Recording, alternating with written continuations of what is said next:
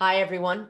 Welcome to the Transform TV podcast series. Today, we've got an exciting guest, and I'll let him introduce himself briefly, but I will tell you that we are joined today by Marcos Paganini, who is the Vice President of Global Manufacturing Strategy and Deployment at Johnson & Johnson Consumer Health. Marcos, thank you so much for joining us. Absolutely. It's my, my pleasure to be here. Well, why don't, why don't you start by telling us a little bit about yourself and um, your journey so far, you know? Yes. So as you, uh, you will realize, um, I'm not a native English speaker, right? So I'm, uh, I was born in Brazil and raised in Brazil. And um, I'm an industrial engineer and I've done all my career in operations. So that's what I love. That's the only thing I know how to do well and I think I've been in operations more than uh, 30 years. You know? and and I had the privilege to be in many different countries, companies, situations, cultures, and and the like. So I spent uh, my first 10 years at Fiat Automotive in Italy. Then I joined McKinsey Consulting. Uh, fantastic experience, three years in the States uh, doing operations as well, uh, mostly for service industry. Um, then I joined Newell Rubbermaid, an American company, consumer goods, and um, we are moved to then eventually to Paris. Um, uh, and then out of there, finally, I moved to uh, J&J, where I've been for 14 years.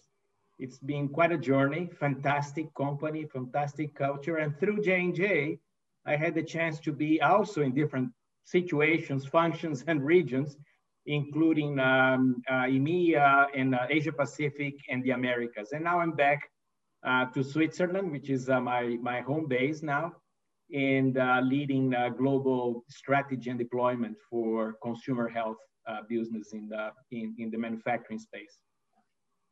So, how has manufacturing changed? I mean, it's a very big, loaded question, but how do you think manufacturing has changed since you got started? You know, what are the things that are going on? What are you seeing? Uh, it is a big question, right? Uh, I tell you one thing. I think the the the concepts of doing good manufacturing has not really dramatically changed. You know, uh, so the concept of getting the right things done from the source, the right design, integrated approaches, deliver the right product in the right time with the right quality. So all that stuff is um, is been quite the same since honestly uh, Toyota launched Toyota Production System, and we all tried to copy it. You know? Uh, now what's changed really is of course technology, you know, that supports that, and in the market, you know, uh, that gets more and more competitive and more and more dynamic, you know. But that's what I would say. You know, the concepts are very similar, but it's getting more and more dynamic and complex. You know? There's a lot of talk about smart manufacturing. You know, it seems that that's that's a, well, it's it's not a new talk, isn't it? We've been talking about smart manufacturing for some time. My question to you is, what does it mean to you? And and secondly, um, does it have different definitions or different meanings to different people? Yeah, yeah, absolutely yes. I well, and that's a topic I have passion for. I've studied that since my graduation, my master's, MBA, and the like, and I continue to do so. I, I like to do uh, researches and be too connected to academia. So first thing, I, I am always very uh, skeptical of buzzwords, right? So mm. uh, I think we need to have the concepts and put things in the right uh, context. Um, so this thing about a revolution, I, uh, that's what I don't get it, right? I think it's more like an evolution um, and, and which has to do with the different segments, industries, and situations that you are in, right? Um, so it, it's a build-up process, you know, uh, that you need to respect. You know? So that's how I see, you know, uh, technology and smart manufacturing. So uh, the, the, the, the, terminology called smart manufacturing nowadays is used and abused, right? Because of technology, right? And industry 4.0 that was launched, you know, but I, I think it's all about doing the right things with the in the right time. Yeah. Well, it's, it's, it's kind of like the old saying, you know, it's not about working hard, it's about working smart, right? So the question is whether or not smart manufacturing is a technological thing or is it a combination of technology and people? Yes, that's correct. I uh, what I always tell my people, right? And I think it's all about the right purpose. Technology does not exist uh, to be served; it exists to serve. That's a very important concept. So technology will not replace your uh, operating model, no? uh, your operating system. And, and, and that's not new, by the way. When I, even early days in my career, I'm talking more than 30 years ago, that was already a dilemma, no? Because technology has always been right in and out with cycles, no? And already at that time, we had many waves of technologies, no? Now, of course, we have a big wave coming closer to consumers and closing to dynamic supply chains. And, but at that time, there was a lot of technology development no, within the walls of manufacturing.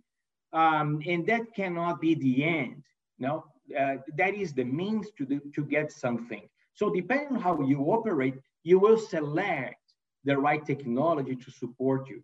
So it's the wrong, it's really wrong to start by the solution and the tools without knowing the problem you are trying to solve.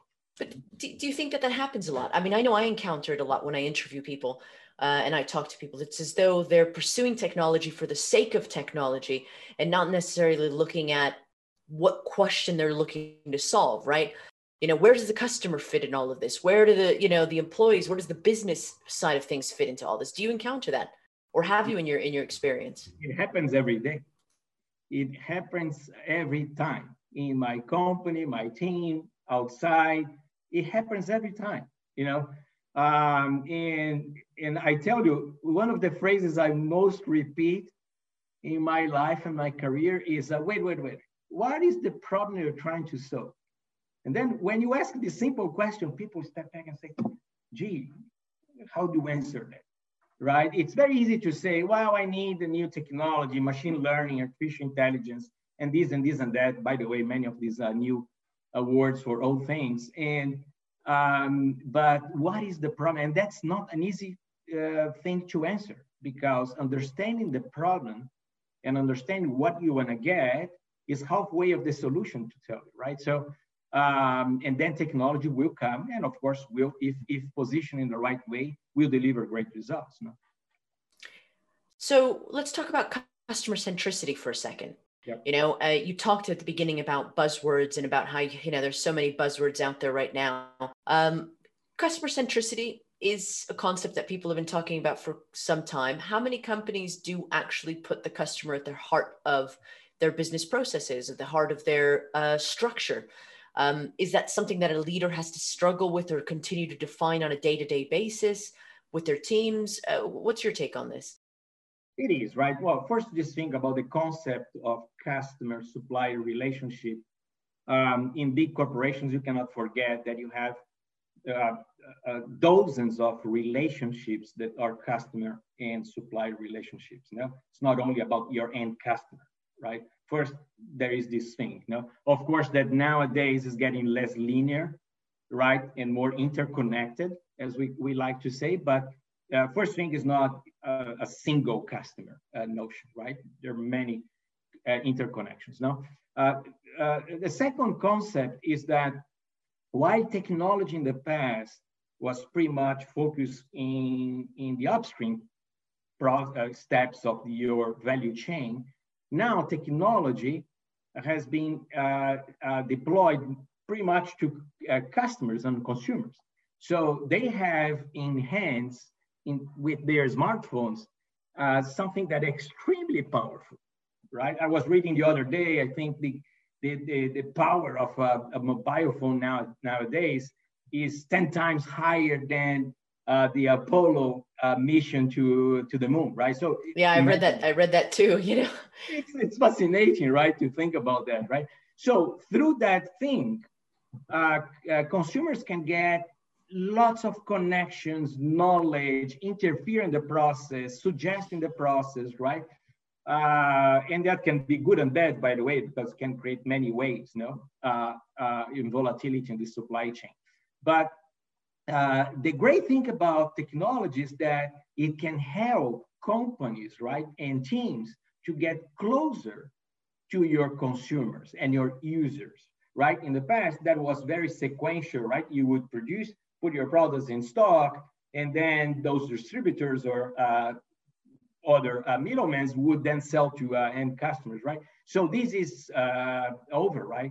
So now these groups are much closer together and you can understand your target groups with much more uh, science, no, and, and um, yeah, and intimacy, I would say, right?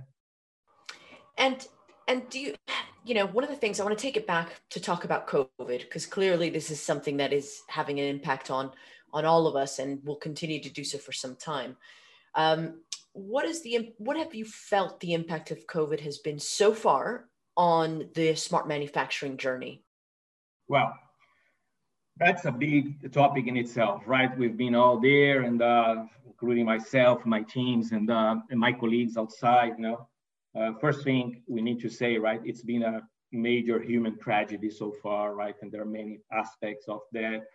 Uh, but of course, from bad things, there are also good things that happen, right?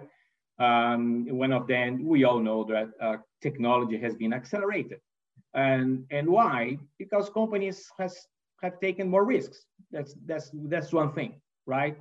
Um, and, and second, because of the necessity. So uh, I remember in the beginning, right, we there were complete lockdowns, uh, we could not go to the sites. So I personally used to go to sites very often, you know, uh, almost every other week, you know, um, and my teams as well. And all of a sudden that was cut. And, and people on the sites had to figure out, right, with all, of course, the safety and protection that we need to guarantee, but then they had to figure out what that means is that it, it uh, the answer uh, of uh, this is not my job was over, right? Because you happen to be in a site with half of your team and your experts, and you you get to think to have uh, things done. So what I see that people experimented. One is the acceleration in, in technology. Other is is management culture as well.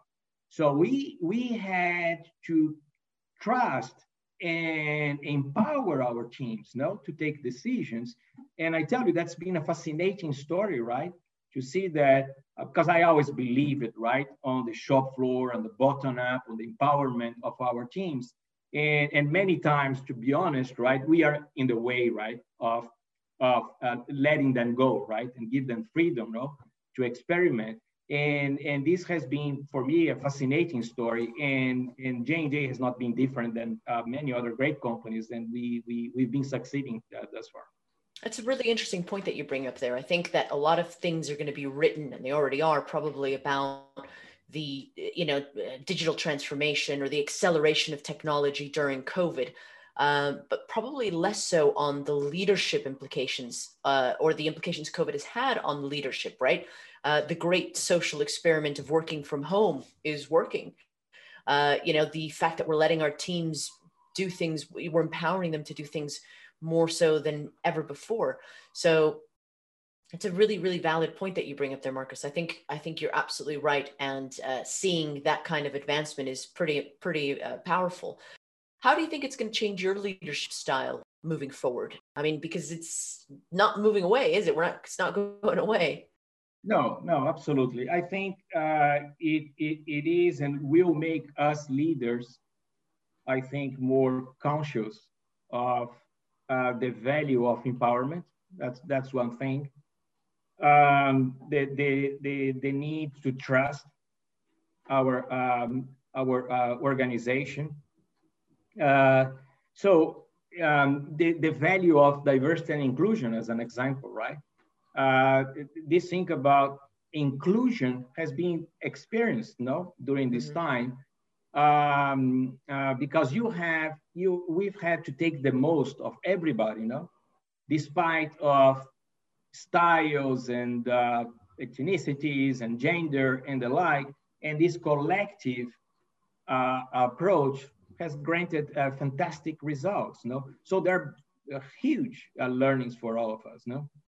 I think if we go to the diversity and inclusion conversation, Um, how how do you think that has, or, I guess, what's your your position on on this? Clearly, you've been someone that has been wanting to have teams with more diversity and inclusion. What's been the value add for you, and uh, and is that something that you're looking to empower other leaders within J and J and beyond? Oh yeah, that's a topic I have really passion. I lead that. I've been in many countries and cultures, and uh, and I can I can really tell you that I see the great value. One one thing is to see the value and utility of that. The other is really a moral responsibility, you know, towards that. And um, we are a long way, huh? long way. We as society, right? So today we talk a lot about diversity, right? There are laws for that, there are rules for that in companies uh, and the like. But inclusion, I think it's the biggest challenge, right? I like the phrase that the other day we were discussing in a workshop that uh, diversity is like being invited to the party, right? But inclusion is being invited to dance. Hmm. and and you need to pay attention, right? It's not about bringing to your teams what you believe is diversity. If if people are not having the right participation, right, and being invited to dance, as as as we call, it. and I think that's the biggest challenge. Because what is the thing behind that? There is something that is called unconscious bias, right? Yes. And and and Maria, we we are we we are born with this, right? We've been programmed generations and generations, right? And we need to talk about that. I tell you, I come from Brazil. I grew up in Brazil, right? In the in a country that has had the uh, the, the, the largest, the longest uh, slavery in the world. You know? Mm uh, two thirds of slaves in the world ended up in, in Brazil. Now, it's a country that, yeah, and, and, and you're going to see that in factories and society and everywhere. And because we go there and we see a very mixed society, right? Uh, Brazil is not segregated, no, like mm-hmm. a few countries, right? It's very mixed society. We have this false impression that it's it's all fine. No, no, so the segregation is subtle there. It's it's invisible, and we need to fight about that. No, because honestly, we've been privileged, no, uh, in this world to be uh, in in in uh, in the situation we are in, right? And we need to recognize that, be aware of that, and fight against that every day. And I tell you every day because this thing about program unconscious bias will be with us until we die. You, you know what, Marcos? I, I read an interesting article about this that was an eye opener for me a while ago about how even groups of minorities are generally uh, they have this unconscious bias. So women towards women, uh, you know, minorities towards minorities. And I realized that even I, as a manager myself, was favoring men more in certain situations than I was women. And I, if you had asked me, I would have said I would never do that. And then I realized that I actually was. I was thinking things. That, so this isn't something that is just for a certain type of individual. This is everyone is subject to this kind of thing. So I really, really love what you just said there about how it's not just about inviting people to the party, it's about asking them to dance as well. Maria, it's every day. It happens every day. And the reality is that life is not static. Life is dynamic, right? And when it's dynamic, you don't really stop to think and do right? You act as your brain tells you to do, right? And, and what you just said, you know, if you look in companies, right, and you imagine a leader, what comes to your mind, right? It's a man. Mm-hmm. Yeah, right? it's a mostly a white, middle-aged, you know, uh, man with yeah. a with a certain ba- educational background, etc. You're absolutely right. Yes, that's generally or, or what happens. To display a masculine result, right? Mm-hmm.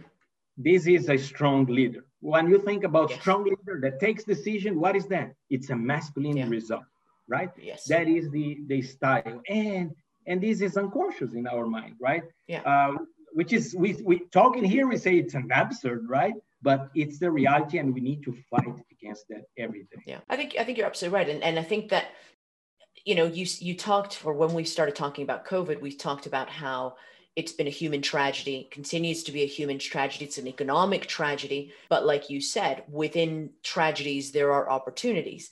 Um, you could argue, or people have can argue that digital transformation is going to be an opportunity that comes out of COVID. Uh, new leadership styles, new working styles, maybe new business models, maybe sustainable, more sustainable business models. Uh, maybe more diversity and inclusion, especially given that you can work from home and there's more flexibility. Do you think that that this could give uh, a voice to people that perhaps wouldn't have had the opportunity to to work in smart manufacturing or other types of positions? Yeah, no, absolutely. You, you get much more access, right? And that's where I think supply chain plays a big role. We, we in supply chain manufacturing, we deal with people, right? We mm-hmm. transform lives.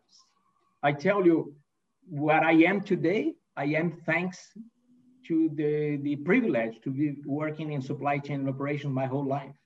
That has changed me. And I've changed people uh, many times. So we have a big responsibility, right? I tell you many times when I come back home and I, I've been in manufacturers and the like, my wife says, well, sometimes you look at, you, you talk on the phone and you, you sound like a psychologist. I said, but that's the point, no? Uh, we are humans, no? And we need, we are transforming lives, no? And we are giving hope. Uh, and same goes for careers, right? And mm. developments. Uh, yes, we have a big responsibility for that. And to your point, I think now there is a big opportunity, right? uh, for people to learn new things and experiment new things. Um, and, and I personally always believe that value is created where action is happening. So yeah. Um, supply chain, and I, I, you know, sometimes people are surprised when I say that supply chain is not made at offices, right? This is waste. Honestly, this is waste. When we are sitting in an office, it's waste because supply chain and values created where things are happening, are in factories and suppliers and distributors and, and so on and so forth. So I believe that that's where the opportunity is and that's where we need to develop our people so that they can uh, do different things and more things and uh, more creative things. No? What are the opportunities of for supply chain uh, in in the short term? Do you think you know what what are the things that you see coming down the line uh, for supply chain? Yeah. Well, I tell you, the big, the biggest opportunity and threat that I see in supply chain and manufacturing is uh, really sustainability, circular. Okay. This is a big thing, you know. Um, yeah, we have the uh, uh, technology revolution, as we call now. We've had many other things. We have competition, we have volatility, we have resilience, we have all these things, and uh, we are here, we supply chain leaders, right, and business leaders are here to address that and grab the opportunities. But sustainability and circular economy is really a different animal. Uh, yeah. Be, and we need to respect that, and we need to do much, much more than what we've been doing so far. I want to ask you briefly about Fraternity Without Borders. Uh, I know that you do a lot of uh, humanitarian work, and I want to hear a little bit about it, about the picture behind you. Uh, why don't you tell us a little bit about that? Yeah, no, thanks for asking, because that I get really emotional when I hear that, and you see my background. Uh, this this has been my gift this year. no, so many tragic things happened this year, but I received a gift, right? I'm I'm taking much more than what I'm giving, to be honest. Uh, this year, I, uh, by coincidence and chance, I got to know Fraternity Without Borders, an entity that is uh, Brazilian born, but with many projects in Africa and some in Brazil. And that's where I got the access or more the awareness and chance to see the reality of life um, where we don't see. And and Maria, honestly, if you uh, turn on the TV, right, during this whole year, right, and even now, what do you see? You're going to see lots on COVID, of course, lots of, of uh, on financial crisis, uh, lots on politics, but you're not going to see people dying in Africa, right? Mm-hmm. You're not going to see, right, the harsh side of the story. And and and, and then I decided to uh, to get engaged, right? And I've been engaged for uh, for almost 10 months now and lots of campaigns and things, right? Really transforming lives. And, and my biggest surprise is that it takes very, very little to change people's lives. You know, and that's my biggest uh, learning this year, that it takes a bit of, uh, look, Maria, I, you know, people like you and me, right? Uh, we've been gifted, right? In our lives, but also we have gifts, right? About yeah. communication, changing, intellectual capacity and the like. So we do, we, we, we do fantastic things in our families and uh, companies, right? Um, so imagine if we use a fraction of these, no, to help others, no? the impact that we can have in other people's lives. No? So, um, and many people joined this journey with me. And that's what I said. I said the best way I can I can increase in uh, this chain is to invite more people, right? That I know uh, from my company, outside, family. And today, uh, step by step, we ended up creating a chain of uh, 400 people, uh, right. Like me and you, that decided yeah. to engage. Um, and it's been an, an, exciting journey, right? So we, we every 15 days or so we share experiences and uh, and and we uh, we launch new campaigns and it's been as I said, I've been receiving much more than what I'm giving. And if our if our network would want to know more about this, how do they uh, how do they find out more about Fraternity Without Borders? Well, first thing is very easy, right? Go to my LinkedIn. You're going to see lots of posts on there. Uh, Marcos Paganini, and you're going to see, right? Uh, you can you can't you can't fail. And but of course that if you go and uh, uh and Google uh, Fraternity Without Borders, you're going to see lots of uh, of uh, links to that. No, uh, but I I would love to uh, to to be connected on that and to and to bring more people to the, to the journey. And so let's let's go back for to supply chain and manufacturing briefly for sort of the, the last bit of questions. What what advice would you give to leaders in supply chain and manufacturing today, uh, where you know it's it's complicated? It's right now we're, we're filming this. It's winter it's you know there's a new variant there's a, a lot of stuff happening and um, brexit and you know the economy new president of the united states there's, there's, a whole lot of things happening. So i imagine a supply chain and manufacturing leaders there there's a lot of concern. All of that plus the opportunities of digital transformation new leadership styles customer centricity new technology give us your parting words and of advice for leaders of uh, in supply chain manufacturing? Yeah, supply chain is a complex world, right? So we learn to deal with that, no? And uh, now, I think a few things, no, that I've practiced in my life and I continue, right? So first thing in supply chain, supply chain is is something that we we need to always optimize systems, right? So the ability to see the whole, zoom out, is fundamental, right? So that you, you see all the pictures together and we try to connect the dots. That's one thing. Second, supply chain is, is however, made of uh, flawless execution.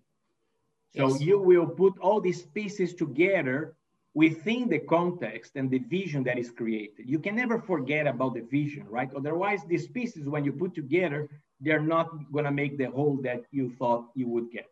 That's the second thing. The th third that I always say, it's all about rigor. Um, yes, uh, we do practice compassionable, right? Uh, compassionate mm -hmm. in the supply chain and approach, but you cannot mislead with uh, with the need to have rigor. no, uh, we deal with lots of variables, and we need to make sure that we are doing the right things. And when we don't, that we learn uh, uh, from the from the mistakes. My final point is keep an eye on why you're doing things. No, it's all about customer, right? And, and value added activities. No, even today, beginning of my career, we would do value stream mappings, right? And then map all the activities you do. Right? Guess what? You would sum all these activities in time and number of activities, and you would say, wow, gee, I'm only add value, adding value to my uh, uh customers at 10% rate guess what? Today is the same. It continues to be the same. We continue to, if you put together everything you do, you add very little value uh, to, to, to, to customers, right? From the eyes of the customers, right? So we need to make sure that it's, uh, it all connects. No, and this is important that you understand your value chains and that you, you understand the configurations of your value chains and how you're adding value for each of these configurations now. My final point is that, which is fantastic, it's that manufacturing and supply chain is really back, right? And I think it is now the competitive advantage of most companies. And in most companies, supply chain and manufacturing is the business, right? So um, if uh, if you are young talent and thinking uh, what to study, I invite you to study manufacturing and operations because this is uh, this is the future. It's exciting. Absolutely. It's exciting times. Absolutely. Completely agree. Marcos, this has been a fantastic conversation. I think you've given us a great deal to, to talk about, to, to digest really, and to uh, hopefully we'll, we'll see you again. We'll meet again and uh, hear more about all the work that you're doing. In the meantime, stay safe and healthy. Uh, for those of you that are watching Transform TV, thank you so much. We appreciate your time and we'll see you at the next podcast.